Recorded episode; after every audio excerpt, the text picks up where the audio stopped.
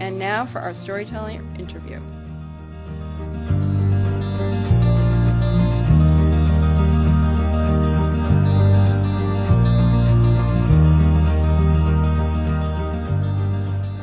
My name is David Frainer. I'm here with Susan Lang, and this is the portion of True Tales Live where we have a kind of informal, behind the scenes conversation with one, sometimes two of our storytellers, and we're here with you tonight, Susan, so welcome.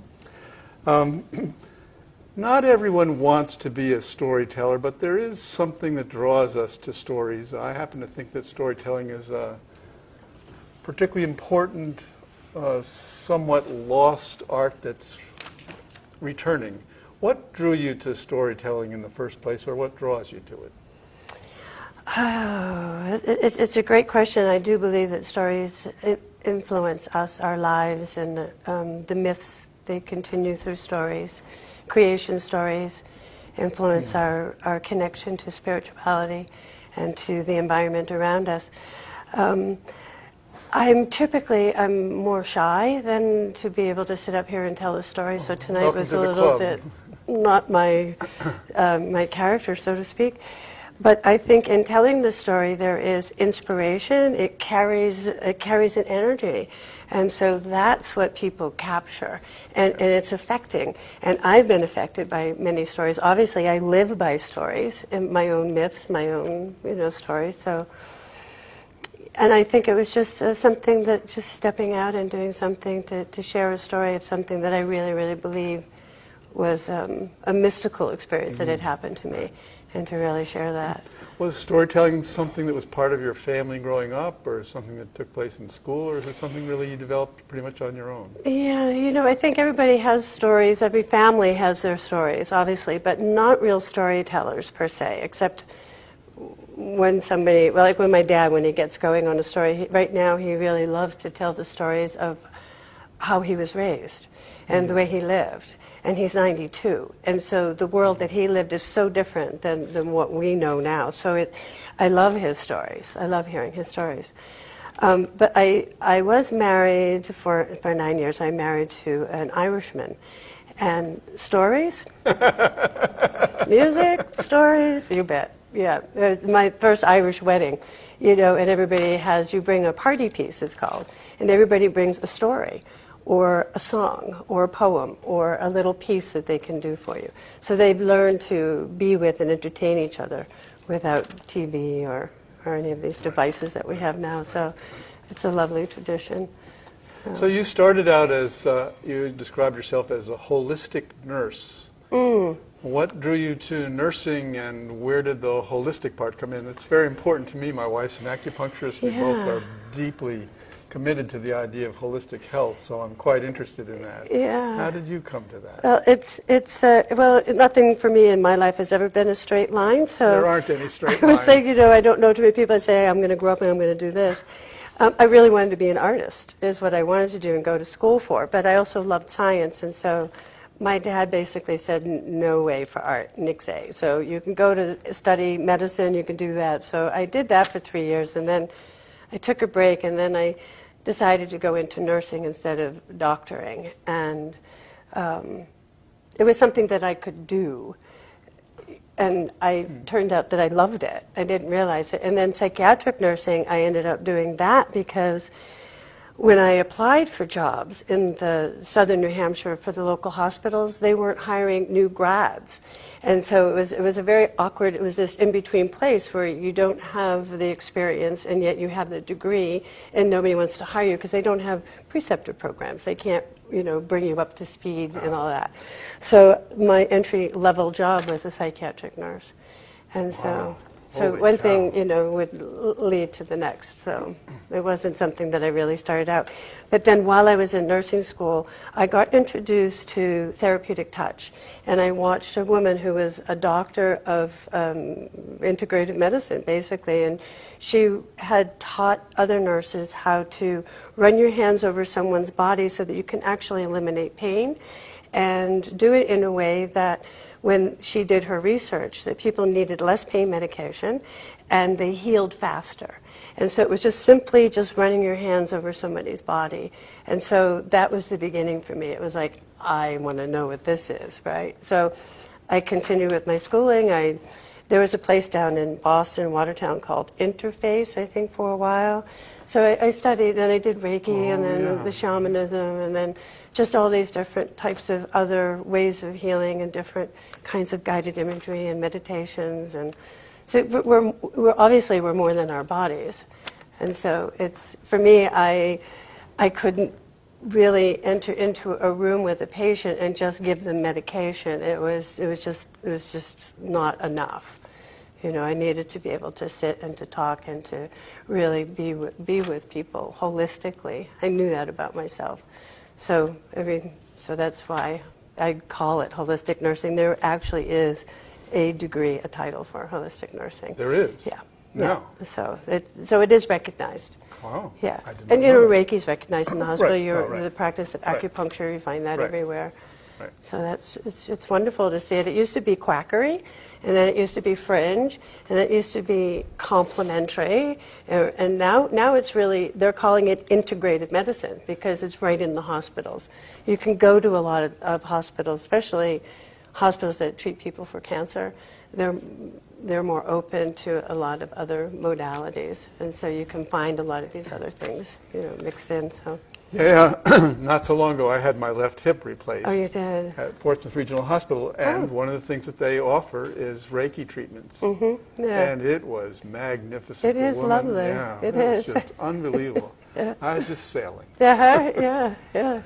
Now, you founded this organization called the Alliance for Art, Healing, and Adventure, That's right. which reminds me of a store that my wife and I came across on the road between Amherst and Northampton, Massachusetts, called Pet Food and Soda City. and we couldn't figure out the connection between pet food and soda. And explain to us the connection between art and healing and adventure, and how you came to Well, it's found it. interesting. I don't separate them anymore, for sure. But the um, I had taken care of my mom for three and a half years at home, and then when she died, I decided to take a trip, and I went to Nepal. And while I was in Nepal, I was hiking for 18 days. We visited all the monasteries, and there were ceremonies, all sorts of you know fascinating things going on. And one of the, the um, there was a man and his wife that was on the trip, and they really wanted to see me get into the next part of my life. They really just took to me and became friends with me. And um, John said to me one day, he goes, "I want you to dream big, and I want you to, I want you to start a business." And he said, "And I'm going to help you." And, I, and he said, "And I don't know what you're going to call it, but think about it." And I said, "Well, geez, I wouldn't know what to call it. I, I love art. I love the healing. I, I love the adventure. You know, it's like, I, you know, it's like, oh, what do you just do? I can't just do one thing." And so that's really sort of how it came out of with this conversation. And so I have an art gallery, and I have um, I have my brother Peter, he's an artist, so I have some of his and some other people's art. And I also have Japanese brush painting. I'm a, a brush painter, uh, ink. It's Zen meditation in ink Right, is right. how I had learned it. And so I have, I have a whole wall dedicated. That's a nice big space. And then I'm doing the spirited and sacred jewelry in, in the middle room. And then I have two what I call two feel good rooms. One is for Lomi Lomi, which is what I also practice, and Reiki for, for other people that want to come.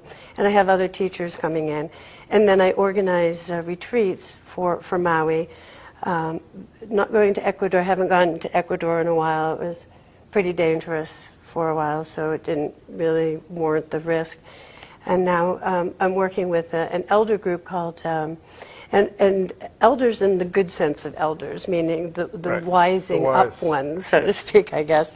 Um, it's Conscious Elder Network, and I'm going to be organizing retreats for them, and then another life planning network, and then um, mother daughter retreats, something that's a little, little different, and um, spend as much time as I can on Maui. I tend to go places and not come back. When I said I went to South America, I stayed for two months. I gave up my job. I gave up my relation. I gave up everything. Everybody's calling, "Are you going to come home?" I said, "I don't know. I think I'm going to stay for two more weeks." So you know, Uh-huh. I don't know if I'm ever going to come back. but, So yeah, so it was just inspiration and uh, my passions, and I, I'm so blessed. I'm, I, I- you know, it's the kind of life you, you would want everyone to be able to live is to do the things that you love to do and have that support you and support other people. And so it's it's been um, a wonderful journey these last. It'll be going into five years. Is that right? Yeah. Now, it, it's called the Alliance. So is there, a, is it a membership organization? Well, not yet. That is something that I've, I've talked about, but it, it's collaboration with other ah, organizations, ah. other teachers, other masters in their, their fields. So that's how the, the alliance. And aha sounds pretty good too. Nobody's told me I can't use it, so it's aha moments even. Well, that was a pretty amazing story about being saved by the whales. And did you also say you were a prisoner? I was held hostage Held hostage? by the Shuar the very first time I ever went to Ecuador. Tell us a little bit more about that part of your story, if you're so willing. Yeah, that was it was a really wild adventure. Um, the you how much time do we have?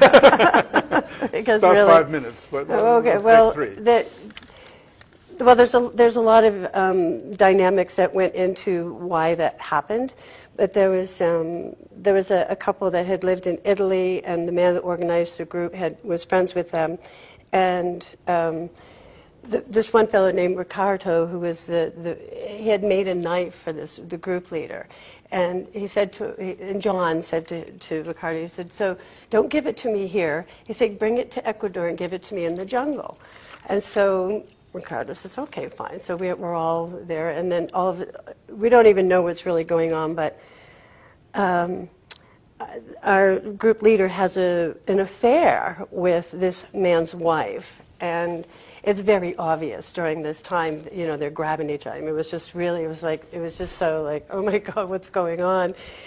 And during a healing ceremony, the, the night before, you know, at night they only do the ayahuasca at night, and the shaman who gives you a dose takes a dose for every person he gives a dose to. So if there's 10 people, he's taken 10 doses, and he's totally tuned into you and, and can really work with the medicine.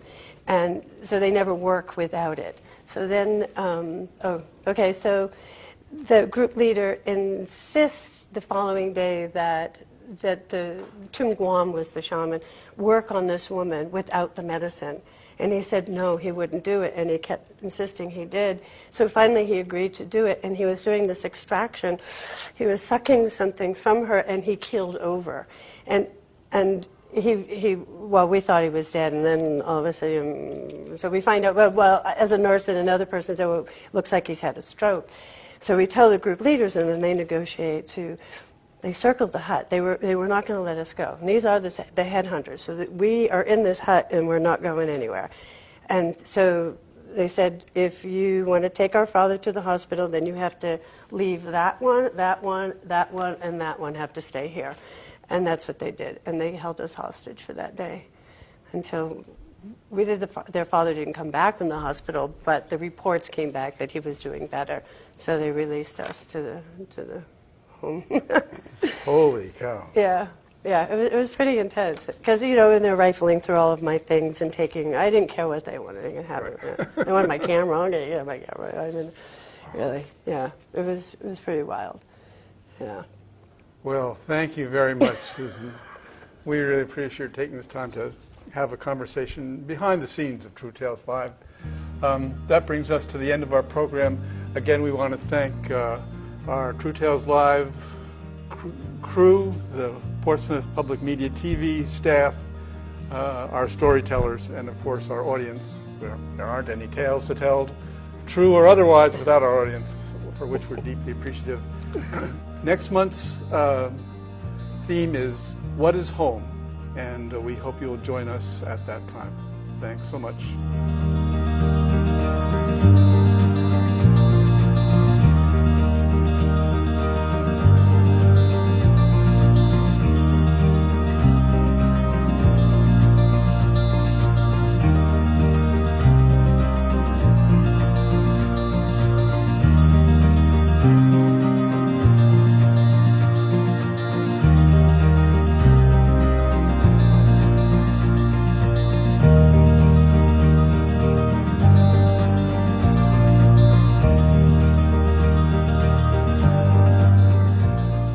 True Tales Live on PPM TV is made possible through the generous support of Artists Collaborative Theater of New England, Act One, presenting outstanding performances of stories with heart at the West End Studio Theater in Portsmouth, New Hampshire.